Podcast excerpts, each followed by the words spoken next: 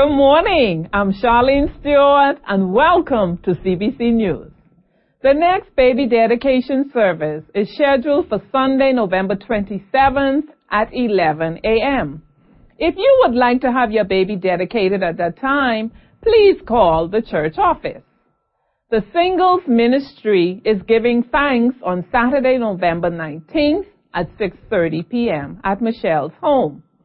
Contact information for direction is in today's bulletin. The next Boxing Day luncheon is coming on December 26th. Prayerfully consider how you may be able to help. Additional information will be provided over the next few weeks. And now news from our youth pastor. Ignition Scavenger Hunt is scheduled for November 18th. This event is an initiative to collect canned and dried food goods for Operation Inasmuch and Binley Lane's Children's Home. We are asking you to arrive at 645 as the hunt begins at 7 p.m. sharp and you don't want to get left behind. We are still in need of drivers, so please ask your parents to give Pastor Mitch a call and volunteer to drive that evening. If we don't have enough drivers, some of you will indeed remain behind and we would like for all of you to participate. And don't forget to bring your digital cameras because you're going to need it. The youth service is in two weeks on Friday, November 25th, and we are looking forward to a special guest speaker. The youth service will start at 7:15 p.m. and end at 8:15.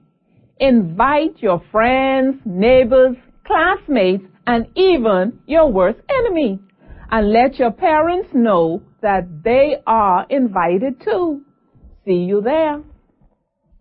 And now for a Selah moment taken from Matthew chapter 5 verses 1 through 12.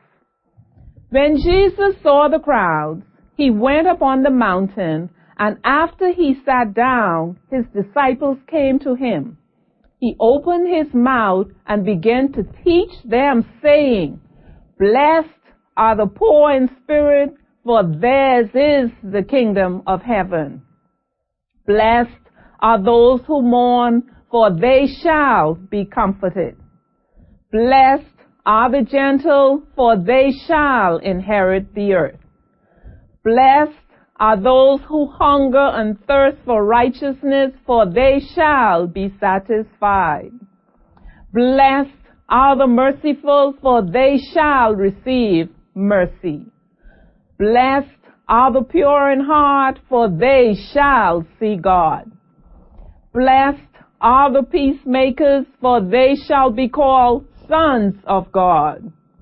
Blessed are those who have been persecuted for the sake of righteousness, for theirs is the kingdom of heaven.